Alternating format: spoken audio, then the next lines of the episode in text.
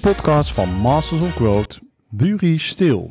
Voordat we verder gaan wil ik eerst even onze sponsor bedanken, New Wings, jouw community die ondernemers helpt van de oprichting tot de verkoop van hun bedrijf. En ik wil ook even aan onze luisteraars vragen of, uh, of zij, uh, als ze het leuk vinden, op ons Instagram-account uh, ons te volgen, een opmerking te plaatsen, een like bij de podcast die ze geluisterd hebben. Dat zou ik enorm waarderen. Bury. Goedemorgen. Goedemorgen. Hey, ik zie op jouw um, LinkedIn COO GameGan, CEO van Soul Train, co-founder Black and Brownie. Ik, ik, zie heel veel. Kan je eens vertellen wat, uh, wat je allemaal doet? Ja, nou ja, waar te beginnen? Ik denk uh, bij het begin even een hele snelle route door, door, door de afgelopen 15 jaar. Ja, dat uh, sowieso vinden we dat altijd leuk. ik kom zelf uit de entertainmentwereld. Ik ben zelf danser. Lang geweest. Nog maar een goede 15 jaar ook. Misschien wel langer. Ik denk 20 zelfs. Uh, waarvan 15 professioneel, waarbij ik de wereld over mocht toeren met artiesten voor tv-shows, dansscholen heb gehad in zowel Nederland op, op, een aantal locaties als in het buitenland. Superleuk, tot ik dat op een gegeven moment minder leuk vond en totdat ook daarnaast COVID om de hoek kwam kijken. En nou ja, toen wist ik, nou, daar was ik nog niet van op de hoogte op dat moment, maar vlak daarvoor kwam al de gedachte van, hmm, ik word hier niet meer zo gelukkig van als dat ik eerst werd. Dus misschien moet ik het gewoon verkopen. En dat heb ik gedaan. En COVID, die... COVID is de, daarna... Dansschool moest dicht natuurlijk. De dansschool moest dicht en dat hebben wij dan weer zo aangepakt zoals zoveel andere dansschoolhouders ook. Door online lessen aan te bieden. Dus dat kan je of vooropgenomen doen of live. En dan ga je inderdaad... Uh, komt, uh, kwam de struggle met Zoom en Teams en whatnot je allemaal kon gebruiken. En dan ga ik er straks vertellen het bruggetje naar waarom dit nieuwe bedrijf dan is. Wat ik uh, ben gestart. Ja. Maar eerst nog gestopt met dansen. Dus op een gegeven moment toen van een vriend van mij die ook danser is in eerste instantie. Die is een aantal jaar geleden een game studio begonnen, genaamd GameCan. En hij kwam bij mij van, joh, uh, het loopt wel, maar zijn al best wel een tijdje bezig en ik wil gewoon harder groeien. En, en wat is een game studio? Een game studio is, een, uh, is eigenlijk gewoon een toko die videogames produceert. Dus die ontwikkelen videogames voor zichzelf en ook voor anderen. Dus een hoop programmeurs komen erbij om te kijken. Het is, het is praktisch een film dat die wordt geregisseerd. Alleen eh, iets leuker dat je zelf kan, eh, dat je zelf de hoofdpersonage bent. Dus dat, wat, eh, dat was super interessant om dat hele proces te zien en mee te maken ook. En ben je zelf ook van de games? Of? Ik heb heel veel gegamed. Ik game nog steeds. En er zijn een aantal spellen die ik, nou, dagelijks nu even niet meer, maar uh, tijdens de, zeker tijdens de game uh, Can Days, zeker dagelijks speelden we nou, een spelletje genaamd Age of Empires.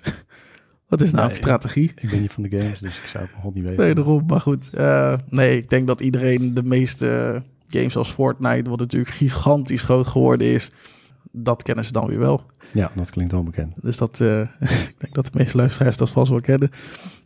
Maar goed, um, ja, die maken dus videogames en daar werd ik gevraagd om te komen helpen, meer structuur aan te brengen in het bedrijf, te kijken hoe we groter kunnen groeien met een beetje meer tempo als dat we deden. Um, wat denk ik redelijk gelukt is in de 2,5 jaar, bijna drie jaar dat ik daar heb gezeten. Um, ik kwam zelf binnen als nummer 8, fulltime. En dat bedrijf zit in Estland, wat heel veel voordelen met zich meebrengt. Kwam ik achter, wat super interessant is. Um, daarnaast ben ik weggegaan op een gegeven moment, een jaar geleden. Dus uh, eind 2022 moet je zeggen. Kan je wat vertellen over de groei die daar uh, gerealiseerd is? Nou ja, ik was als kerk was nummer 8 en ik ging weg met als, wat is het, toen we op 50 fulltime personeel zaten. En dan, dan klinkt dat misschien als niet heel snel groeien, maar de manier van hoe je een game studio in die zin groeit, is een aantal factoren die meespeelden, is dat developers zijn gigantisch duur. In de zin van verdienen veel geld. Um, de crux lag hem in dat investeringen krijgen en je kosten in de hand houden. Dat is denk ik waar de meeste mensen tegenaan lopen. Van joh, wie is de eerder kip of het ei? Je hebt geld nodig om te groeien. Maar je hebt ook iets nodig om te laten zien aan investeerders waarom ze überhaupt geld aan jou moeten geven. En dat is jouw specialiteit. Nou, nee, ik was niet in mijn eentje. Ik bedoel, ik, uh, we zaten in een team van vier, zoals we dat zo mooi zeggen tegenwoordig, C-level uh, managers. Waar we alle vier aan mee hebben, aan hebben bijgedragen. Dus ik denk dat de manier waarop wij met elkaar omgingen en communiceerden en hoe wij de toekomst zagen van het bedrijf gewoon heel goed was, uh, goed op elkaar ingespeeld was. En dat ging best wel snel. Ik hamerde vooral op cultuur. Want Estland is een land waar je, als je een beetje statistieken nodig hebt, gemiddeld verdien je daar zo'n 12 tot 1500 euro per maand. Dus gemiddeld salaris. De kosten om te leven zijn er ook veel aanzienlijk lager dan in Nederland. Dus je komt daar met een appartement van 350 euro per maand. En dan kan je prima leven. Ja.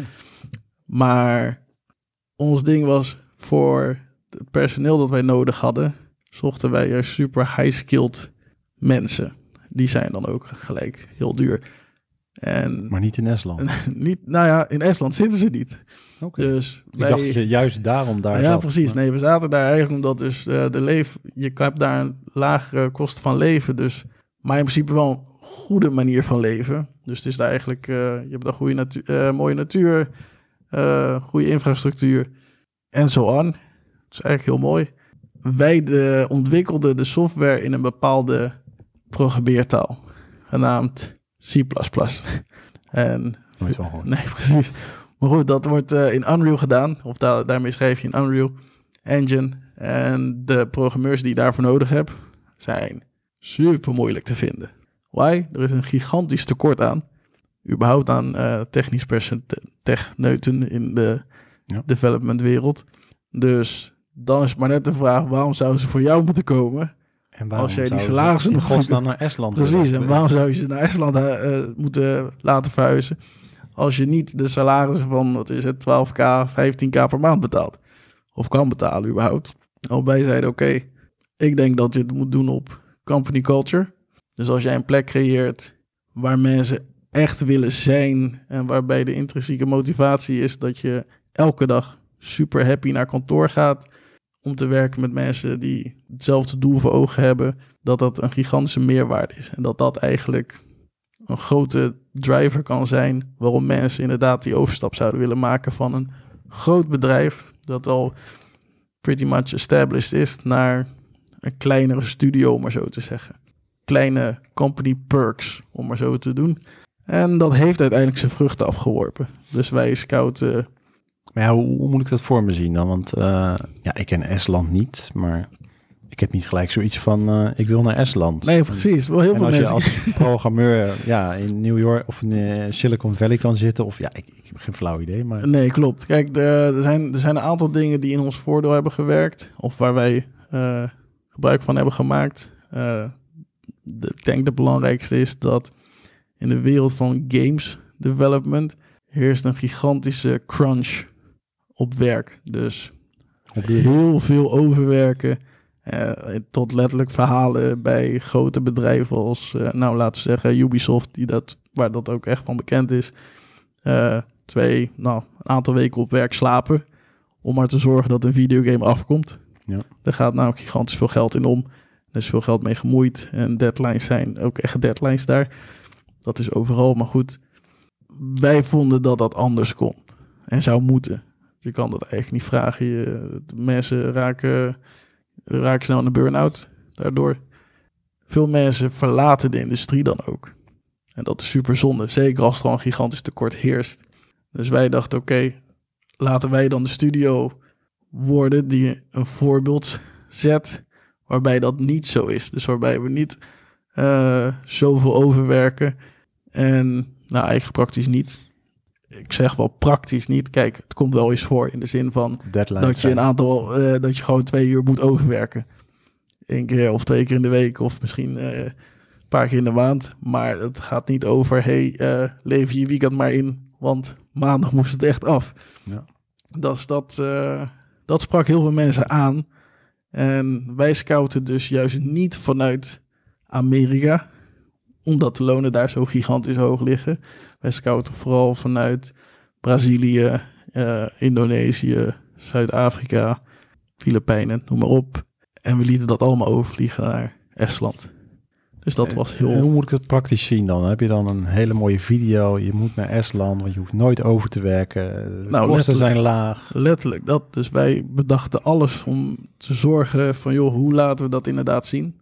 Maar het gaat er vooral om van, joh, in eerste instantie, je kan zeggen wat je wil, maar je moet eerst maar bewijzen. Dus mensen komen aan boord van het bedrijf. Maar, maar, even terug hoor, want eh, iemand komt uit Brazilië. Ja. Elke dag op het strand. Kan ik me zo voorstellen. dat En, en vervolgens Estland, koud. koud. Waarom in godsnaam zouden ze daar naartoe komen? En oké, je hebt ze dan zover. Dan Klopt. komen ze. Nou, wij leerden dus ondertussen ook dat Brazilië klinkt heel mooi, maar er is gigantisch veel crime. En Estland staat erom bekend, zeker binnen Europa ook nog eens, dat het een van de laagste crime rates van Europa heeft. En dat daar echt gewoon niks gebeurt. Dus dat was blijkbaar een hele grote drive voor, voor mensen die zeiden van ja, wacht even. eh, ik maak hier eh, wekelijks shootings mee in mijn eigen straat. En ik durf eigenlijk niet eens mijn vrouw over alleen boodschappen te laten doen, noem maar op. Want wij zeiden, nou ja, ons mond viel open van wat? Dat is toch eh, voor ons heel vreemd. Want Ja. hier lopen kinderen van 5, 6 alleen naar school. Dat gebeurt in Nederland niet eens. Nee. En dat bedoel ik echt zo. Die gaan alleen naar school of met z'n tweeën lopen ze gewoon overal op straat. Allemaal naar een school toe. En, en dat stond ook allemaal in die video. Die, die, Dus die wervingvideo. die werksvideo ging dan echt over company culture. Maar ook inderdaad, waar kom je terecht? Het land, de stad. Eh, het is ook aan zee. Het is ook een badplaats. Ja, Estland telt een aantal hele mooie eh, zomermaanden. Het heeft nog echt vier seizoenen. Ja, de kou was, was echt even wennen voor een hoop. Dat Oh, weet ik. dus daar, daar werd ook vaak over geklaagd van... oeh, het is wel echt koud. Maar aan de andere kant werd er ook weer gelijk gezegd... maar het is super mooi, want we hebben dit niet in Brazilië, Ja. bijvoorbeeld. Dus ja, op die drivers kwamen heel veel mensen toch echt gewoon in contact met ons. En nou ja, je moet... Je Maar moet is dat het- e- even in detail? Dus dan had je die video gemaakt en ging je dan adverteren op LinkedIn? Of ja, hoe moet ik dat zien? We adverteerden vooral in groepen eh, op Discord. Daar heb je gigantische communities van software developers. En daarnaast hebben we headhunters gehad, eh, scouts gehad, die dat fulltime voor ons deden. Daarnaast vond ik en de CEO zaten heel erg op één lijn. En dat heeft echt geholpen. Dat people come first. Dat is echt onze mentaliteit. Mensen eerst. En daar gaan we, daar, daar buigen we ook niet voor. Ja. Dus dat houdt in dat van de 100 mensen die wij interviewden, nadat ze door de hele eh, selectieproces van een eh, scout doorheen zijn gegaan, dat we daar uiteindelijk maar één of twee aannamen. Ja, ja. En dat van elke 100 eh, mensen batch. Dus dat was Enorme klus. een enorme klus. Er waren een gigantisch hoop interviews. Maar ook superleuk. Maar dat maakt ook dat onze hoofd, onze twee hoofdregels, no assholes en no politics, no bullshit. Drie regels. Dat die echt aanslaan bij mensen. En dat was het dan ook echt. Iedereen die daar zit. En ja, natuurlijk hebben we wel eens een foutje gehad. Van joh, dat we er eentje door de, dat eentje door de maas slipt. Dat ze bij jezelf dachten, oh, na drie maanden ben je toch anders gaan gedragen. Maar dan was het ook gelijk klaar. Dus dat was ook echt gewoon een, een duidelijke regel van, joh, daar doen we gewoon niet aan. Want één persoon kan gewoon je hele team verzieken. ja. En, en jullie faciliteerden dan eh, ook een woning en... eh, Wij hielpen met alles. Dus dat was, eh, nou ja, voor de mensen zorg betekent dus ook veel. Zorg ervoor dat ze zo snel en zo makkelijk landen in een land. Van tickets tot woningen zoeken, tot welkomstpakketten. En daarmee bedoelen we echt eh, in praktisch alles. Dekens, zeep, you name it. Gewoon dat je de eerste twee weken in ieder geval vooruit komt. Tot eh nou, soort van een tourguide die je meekrijgt vanuit het bedrijf. Die je gewoon de stad laat zien waar je wat moet kopen, waar je moet zijn. Alles werd zo goed mogelijk geregeld, zodat je gewoon een soft landing had. En daar zijn mensen nog steeds super dankbaar om. En dat is heel mooi om te zien. Ja, cool. En jullie hadden, denk ik dan ook zomaar, doordat je die mensen hebt, ja, die business was er sowieso wel, want er was tekort. Die business is is, dat er te makkelijk sowieso, gezegd? maar het is, het is een beetje te makkelijk gezegd. Wij, eh, een game ontwikkelen kost gewoon heel veel tijd. En met heel veel tijd bedoelen we echt heel veel tijd. Games die in twee jaar worden gemaakt, hebben we het over, dat is... En dan heb je vaak een team van 500 man die eraan werkt. 500 tot 1000 man die aan een game werkt. Dus denk aan een eh, FIFA. Daar zit gewoon een duizend man aan Bizar, ja. op twee, op twee locaties. En dan zit er nog steeds gigantisch veel overwerk in. Dus bijna net zoiets als medicijnen ontwikkelen. Nou, bijna, bijna wel. Want je, wat ik zeg, je gaat natuurlijk een... eh, Want de vraag is ook altijd maar of het spel wel... eh, nou, dat is wel... Dat, dan kom je bij... Als je met investeerders gaat spreken, dan is het van... joh, waarom gaat dit spel het überhaupt doen? Hoe ben je daar zo zeker van? En dat zijn lastige vragen om te beantwoorden. Ehm, ik denk dat wij er goed aan hebben gedaan door heel snel een testgroep aan te maken. Die echt meehielp testen en waarvan we zeiden joh, wat vinden jullie nou echt tof om te doen? Naast dat de CEO zelf eh, een groot gedeelte van het spel had bedacht eh, met de CTO. Want het was echt vanuit, eh, vanuit wat zij graag iedereen zouden... Ja, natuurlijk. dat sowieso. Ehm, de een nog erger als de ander. Ja. Maar goed, ik zeg altijd, je moet echt veel van je, je moet veel van de wereld weten, wil je aan craft kunnen werken. Dus een danser is ook dansverslaafd, om maar zo te zeggen, als je op het hoogste niveau bent. Iemand die hockey moet wel verslaafd zijn aan, wil je Wil je het op het hoogste niveau willen Ja. spelen. Dus dat vind ik voor ja, de game-industrie is dat eigenlijk niet anders. Maar jij vertelde, ehm, ik weet je natuurlijk al in een voorgesprek, dat jullie eerst voor bedrijven werkten met games. Ja, dus we hebben eerst ontwikkeld. Moet ik dat dan zo zien dat je ook een, plukje van eh, Viva maakt? Of Nee, er zijn een aantal spellen eh, waar wij aan mee hebben gebouwd. Een van de, de dingen wat wij denk ik goed hebben gedaan is door te zeggen van joh, laten we met het bedrijf in ieder geval zorgen dat we, en dat komt echt vanuit de CTO en de CEO in eerste instantie, joh, laten we een team bouwen die super gespecialiseerd is in wat wij doen. In de zin van hoe wij programmeren in de game engine van Unreal dat wij uiteindelijk daarvoor worden erkend van joh, als er iets gedaan moet worden en je hebt een soort van je halve project verkloot, bel hun en ze fixen het hoe dan ook wel ja, ja. binnen een bepaalde tijd. Nou, daar kwamen we, de, daar stonden we uiteindelijk onbekend, nog steeds. Eh, Maar dat levert ook gelijk cash op, toch? Dat Dan levert inderdaad cash op. Ja. Nee, nou ja. ehm again, videogames maken is super duur. Eh, hoe dan ook. En wat wij, we, we hebben een gedeelte gebootstrapped bij voor andere mensen werken en dat de winst daarvan terug investeren in ons eigen bedrijf om een ander, gedeelte, een ander gedeelte van de programmeurs aan ons eigen game te laten werken.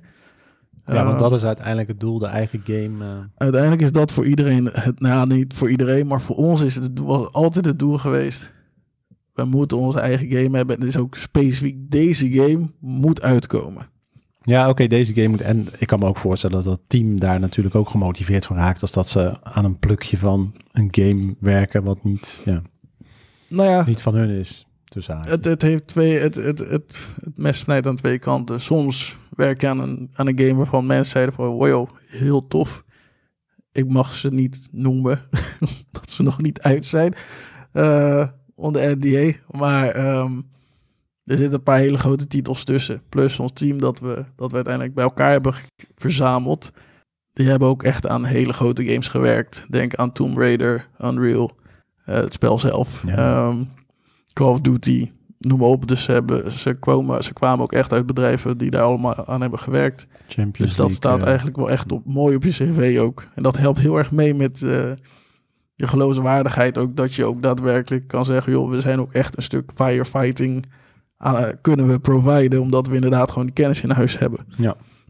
Hey, en kan je iets vertellen? Want uiteindelijk, nou ja, jullie zijn met je eigen game bezig en je moet investeerders hebben. En nou, dat is volgens mij ook redelijk jouw taak. Hoe, hoe, hoe werkt zo'n proces? Ben je dan de hele dag aan het bellen met investeerders? Of nou, Neem ons eens niet, mee. niet per se. Dat, ik merk nu vooral dat we, dat we meerdere bedrijven, bedrijven een ander proces daarin heeft. Soortgelijk, maar niet helemaal hetzelfde. De manier van hoe ik met de CEO werkte was echt van, joh, laat mij nou grotendeels zorgen voor het bedrijf. Zodat jij kan ondernemen.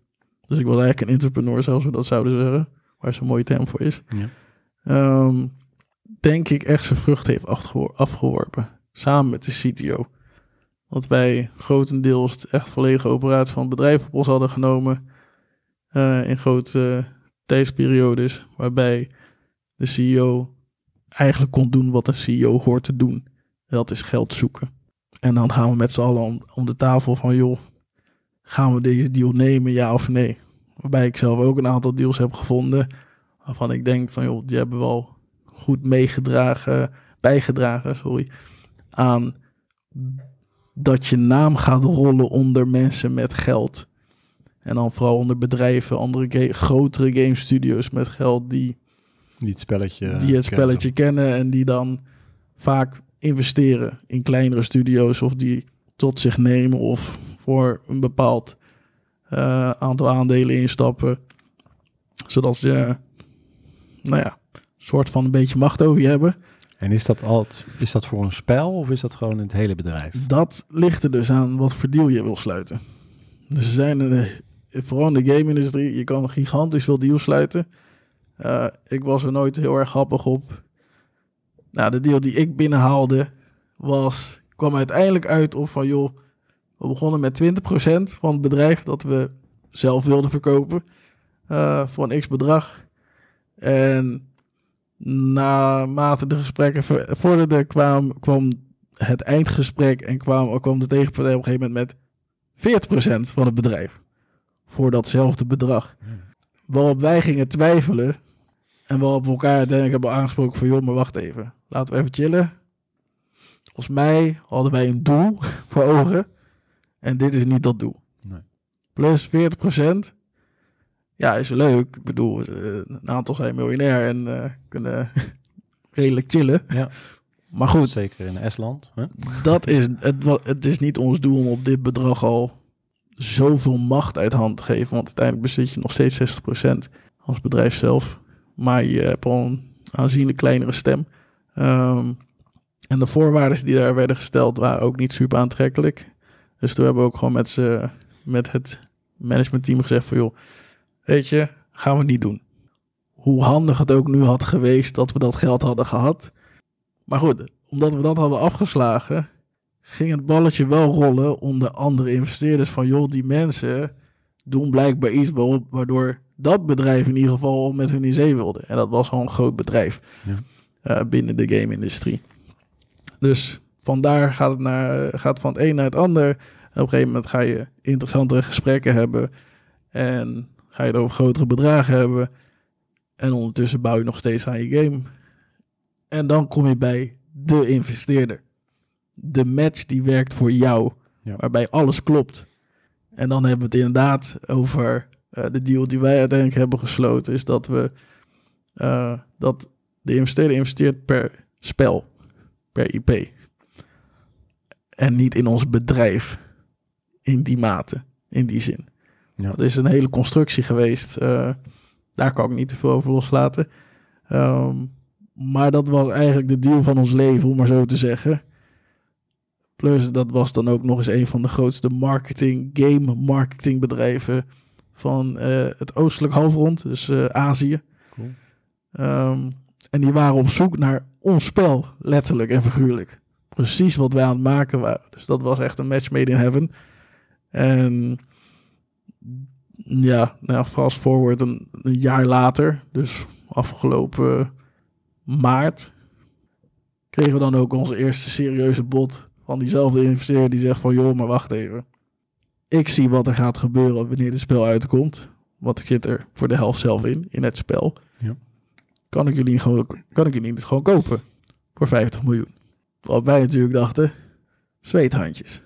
Ja. Wij hebben nog niet gedeeld met zoveel geld in ons leven. Wij Ja. komen allemaal eh, van een hoop eh, nou ja, struggles qua business. In de zin van heel hard gewerkt, heel veel gedaan, eh, slapeloze nachten, hartaanvallen, een aantal. Dat, dat je bij jezelf denkt, oh joh, we moeten het wel overleven uiteindelijk. Wil je ooit een keer van je geld nog kunnen genieten. En ook dat hebben we op een gegeven moment afgewezen. En dat was weer met een goede reden. Maar joh, wat was het doel? En dit is, dit is gebeurd wanneer ik net weg was. Maar toen zat ik nog, ik zat nog wel in die gesprekken, maar toen het, bod, het aanbod dat, uh, er zijn twee momenten. Het moment dat we die investeerder vinden, daar ben ik zelf nog bij. Daar heb ik zelf die gesprekken nog mee en met het hele team. En daarna ben ik, hebben we die deal gesloten dat ze in ieder geval in het eerste spel investeerden. Spel waarmee we bezig waren, dat is nu praktisch af. Dat gaat volgende week in open beta testing, zoals we dat noemen. Dus dan gaan we moment, een spannend moment kijken, kijken wat de rest ervan vindt. Is het uh, twee jaar voor niks geweest of is het... Uh... Nou ja, we proberen een goede acht jaar voor niks geweest. Acht jaar, oh zo. dus uh, nee, dat wordt spannend, maar die deal was gesloten, dus dat, was, dat zat al in kan en kruiken.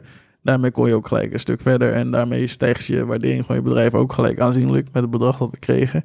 Daarna ben ik weggegaan, omdat ik naar een ander bedrijf ging. Ja, waarom? Um, ik zei, joh, je hebt de deal van je leven. Je kan het niet meer, nou, zoals wij het al zeggen, you can't fuck this up. Of je moet echt zeggen van, joh, ik ga iedereen nu ontslaan en ik ga hele domme dingen doen. Maar voor jou was er geen uitdaging meer? Of nou nee, ik zei, joh, uh, ik heb eigenlijk gewoon gedaan wat, waarvoor je vroeg dat ik zou komen. En niet alleen ik, hè. Again, het, is een, het, is een team, het is een heel team wat dat doet. Ik zeg maar, volgens mij ben ik redelijk klaar. En nu zou ik dan ook echt gewoon niet zoveel meer uitvoeren. Alles was, alles was letterlijk uh, put in the right place. Dus we hadden alle managers op de juiste plek gezet. HR stond op de juiste plek. Alles stond op de juiste plek. Dus eigenlijk was voor mij niet heel veel meer te doen. Dus eigenlijk veel kind of glorified assistant dat ik dan zou worden. Ja. Niet de bedoeling. Ja, ja. Dus in die tussentijd dat we de game studio bouwen, waren we ook met andere bedrijven bezig. Met z'n tweeën, met z'n drieën, met z'n vieren van management uh, team. En ik ben naar een van die andere bedrijven fulltime gegaan. Wat niet goed heeft uitgepakt. Geen goede klik met die CEO. Geld dat verdween, wat wij hadden gevonden. Ik ken de jongens. Maar het was wel een heel mooi team. Daar kwam ik eigenlijk voor. Daarvoor stapte ik over. Ik dacht, nou, heel tof dit team. Waren grote namen vanuit van bedrijven die iedereen kent. Uh, noem een Angry Bird, Rovio, ja, ja. die net gekocht is door, uh, wat was het, Sega, voor 600 miljoen uiteindelijk. Simpele val. Zat een, ja. Althans, een, precies. zat een chief of marketing in. Dacht bij zo, nou, dat is wel, dat zijn interessante mensen om in ieder geval te zien hoe zij dan denken en doen. Dus voor jou was het gewoon, ik, ga, ik wil een stapje verder. Ja. Ik, wil, uh, ik heb dit en, gezien. En het was dan ook, een bedrijf zat in de, ook software, maar ook dans. Niet helemaal hoe ik het voor me zag uiteindelijk. Dus op een gegeven moment kregen we, nou ja, wat altijd gebeurt hè. Als er geld verdwijnt en niet iedereen is gewoon op de hoogte, krijgt, ontstaan er ruzies. En ik dacht weet je, um, laat maar gewoon gaan. Ik ben wel een iemand van, joh, als het niet, als, als het niet werkt, gaan we, we gaan niet trekken aan een doodpaard. Daar hebben we geen tijd voor. Dus ik ben weggegaan en toen werd ik benaderd na een paar maanden chillen. Toen kwam ik met New Wings in contact. Onze sponsor. Onze sponsor. Dus toen ging ik daar aan de slag als coach voor uh, het coachen van jonge ondernemers die willen groeien en een exit willen maken toen werd ik weer benaderd door een van de investeerders die en in onze game studio zat en ook in dat andere bedrijf zat waar ik weg van gegaan was. Die zei van joh, uh, ik hoorde dat jij een beter plan had voor wat we eigenlijk voor de danswereld zouden moeten bouwen. Wat dacht je daarvan? Wil je het gewoon uitvoeren? Ja, en kan je daar iets over vertellen? Wat, uh, wat je dus plan... Mijn plan, of plan dat ik nu aan het uitvoeren ben, is... wij maken, ik maak een, we maken een app voor de voor de breakdance wereld in eerste instantie. Omdat breakdance gaat naar de Olympische Spelen dit jaar in Parijs. Is daar onderdeel van. Of was, is een officieel onderdeel daarvan voor het eerst. Maar er is voor de, ik zou bijna zeggen de hele danswereld, maar zeker voor dat gedeelte, voor de hip-hop wereld van dans, is er eigenlijk geen platform waar je letterlijk alleen maar met elkaar onderling kan zijn. En kan alleen maar je kan bezighouden met dat onderwerp. En dan zouden mensen zeggen, ja, dat heb je wel. Dan zeg ik, nee, dat is allemaal gebaseerd op rap. Dus op, de, op een andere vorm, om maar zo te zeggen. Ja, ja. Want voor de wereld van rap, nou, rap is gigantisch groot. Hip-hop muziek. bedoel, iedereen kent het. En wat voor platform heb je daarvan dan? Want, eh, Nou ja, in Nederland alleen al heb je dingen als eh 101 Bars. Wat eh, van de, volgens mij is van de NPO. Gigantisch groot. hoeveel gebruikers hebben die? Die hebben een aantal miljoenen gebruikers. eh, die daar eh, alle nieuwe opkomend talent en gevestigd talent, eh, de gevestigde orde, dagelijks beluisteren. En wat ik zou willen doen, of wat wij doen, is wij bieden een aantal dingen aan, vier core functies.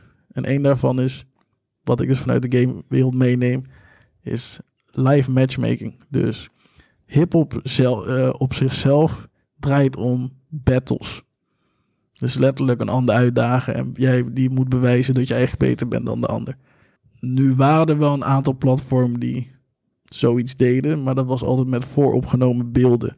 Dus als je het over dans hebt, dan moest je je camera neerzetten, filmpje maken van jezelf, van je eigen moves.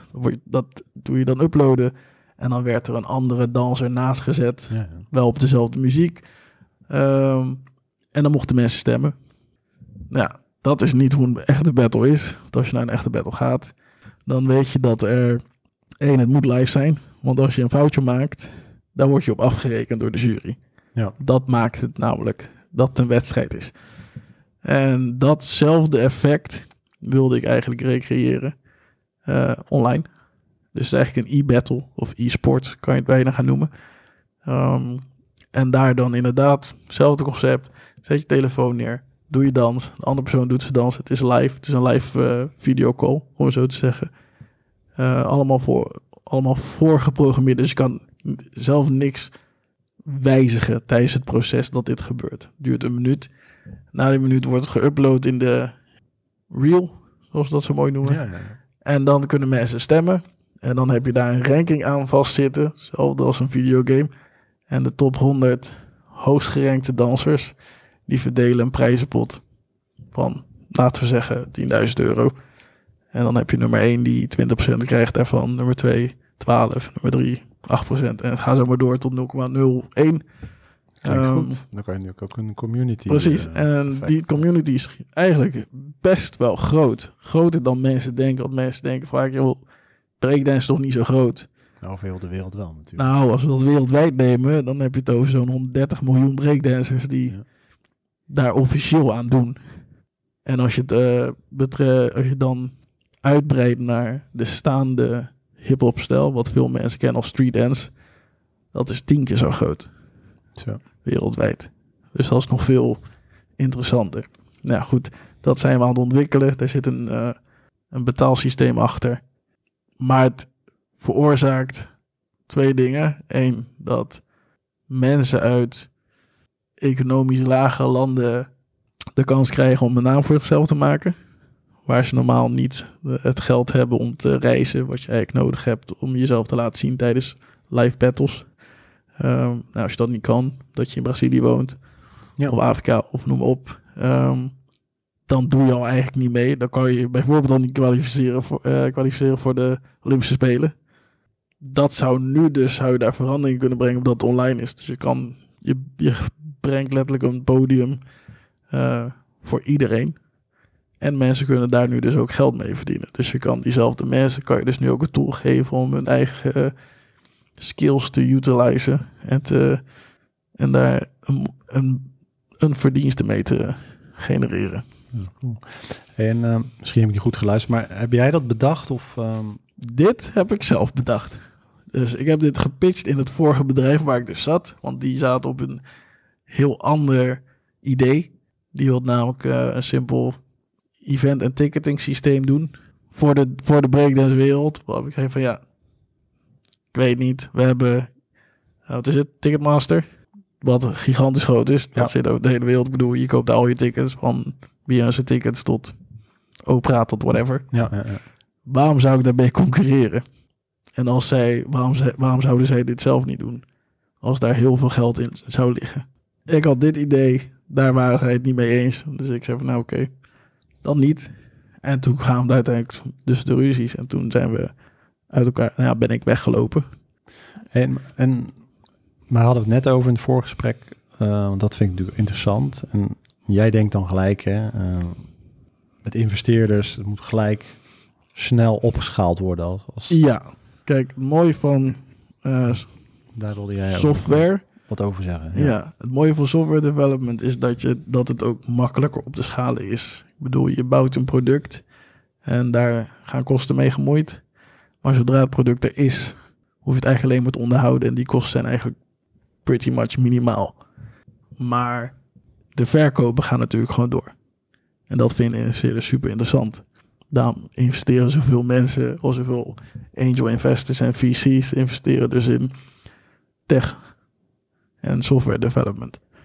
Als je dat een beetje handig aanpakt, dan kan je daar dus ook redelijk snel mee opschalen als je dat handig doet. En dan gaat het inderdaad eh, over je idee, obviously, maar ook over wat heb je gedaan hiervoor. Ja, want eh, kan je praktisch uitleggen wat jij nu gedaan hebt? Heb je dan een, eh, een- ja, een eerste Nou, en eerst dan, pilot opgezet? Ja, wel- Nee, kijk, ik had het idee al. Dat heb ik een keer terloops verteld aan, eh, aan een investeerder. Hij komt zelf niet uit de danswereld. Zijn er niet heel veel die daaruit komen die angel investors zijn. ja. Maar goed, hij vond dat interessant. En, hij, en heeft mij uiteindelijk dus aangeboden om dat bedrijf te starten. Dat is redelijk uniek, denk ik. Dat je wordt gevraagd dat een investeerder naar, jezelf toe, eh, naar jou toe komt om eh, zijn geld aan te bieden. Ehm, plus hij wist wat er gedaan was met de game studio. In een korte tijd, nadat het al redelijk lange tijd bezig was, voordat ik kwam. Wat hem dus ook de, zeg je dat, enthousiasme gaf. om, enthousiasme en om zijn confirmation gaf van joh, dit is wel redelijk veilig. En nou ja, mij de taak om dat zo goed mogelijk en zo snel mogelijk en effectief mogelijk vooral uit te voeren. eh, Maar heb je dan het idee verkocht en kreeg je geld? Of moest je eerst nog iets laten zien? Nee, dit was gewoon een, eh, zoals we zeggen, de ID-face. Dus eh, hij wist ervan en heeft me uitgenodigd en toen een plan, een klein plan voorgelegd. Van, joh, dit is ongeveer hoe ik het zie. Is ongeveer ik de kosten ga zien. Dit is ongeveer ik nodig heb. Dus een beetje meer erbij. En die milestones moet je uiteindelijk gewoon Ja. gaan waarmaken. En dat, je bent dat nu gestart en Daar zijn we nu sinds juli mee bezig. Halverwege juli. Dus dat is nu zes maanden. Zes en een half. Precies zes, denk ik. Tweede week januari. Ehm, dat gaat erg goed. Eh, we zijn... De eerste investering was gedaan op een... eh, nou ja, dan hebben we het over bedrijfswaardering. Om 800 bedrijfswaardering. dat was door die angel Dat was door de. Angel Investor gedaan. En dan zijn we nu, eh, hebben een aantal andere investeerders, dus VC's, hebben lucht gekregen van wat we aan het doen zijn. Want ik probeer het zo low-key mogelijk te houden. Omdat het dus ook een nieuw product is. En Hoe bedoel je dat? Loki mogelijk? ehm, je ziet het als goed is nog nergens wat ik aan het doen ben. Behalve op LinkedIn, omdat ik mensen moest werven, personeel. En anders zeiden ze, ja, bestaat dit bedrijf wel? Dus dacht ik, oh ja, chips. Ja. Dat moet ik dus wel ergens online gaan zetten. Mensen krijgen er lucht van, omdat, ik zeg altijd, mensen met geld spreken, spreken elkaar. Vaak, Ja. vaker dan we denken. En er wordt meer besproken dan dat wij voor mogelijk houden ook. Wat heel fijn is. Daarmee zijn we dus nu met een visie in gesprek. En met, eigenlijk met een aantal investeerders in gesprek. Van joh, eh, tweede investering. Omdat ik eigenlijk nog sneller wil bouwen. In de tussentijd dat we bezig waren met het eerste gedeelte. Met de eerste core function van de app. Heb ik er drie andere bij bedacht. Waarvan ik dacht, holy chips. Dat zou er eigenlijk echt in moeten. Eh, er is een klank, eh, klankbordgroep. van ambassadeurs van die dat allemaal bevestigen en beamen. Om dat erin te krijgen voor de launch. Want het moet wel voor de, voor de Spelen af zijn. Omdat ja. ik de, spelen wil, de Olympische Spelen wil gebruiken als een springplank. Omdat we ervan uitgaan dat breakdance nog populairder gaat worden. In ieder geval in, eh, kleine, in wat sneller water gaat, ze- gaat komen daardoor. Nou, waar ik heel erg geïnteresseerd... Het klinkt zo makkelijk van, nou, ik zoek een investeerder en tweede ronde. Ja, Ja, die, kijk. die, eh, daar hadden we het ook in het voorgesprek over. Die mindset, die moet er dan ook gelijk in zitten. Want er zijn natuurlijk ook heel veel bedrijven, nou, ga even een beetje aanlopen kloten. En, eh, Klopt. Dat, dat, ik, dat, is, dat is denk ik ook gewoon een mindset. Een keer moet, eh, moet je... Kijk, ik heb een keer is het kwartje gevallen van... joh, als je snel wil groeien... moet je meer geld erin stoppen. En in software development is dat heel handig. Dat dat überhaupt kan. Daarnaast is relaties met investeerders is een van de meest belangrijkste dingen die je kan hebben. En of dat nou je, je neef, je oom, je tante, je ouders zijn die investeren. Je, de mensen die geld aan jou geven en dat dus toevertrouwen aan jou. Die moet je dus op de hoogte houden.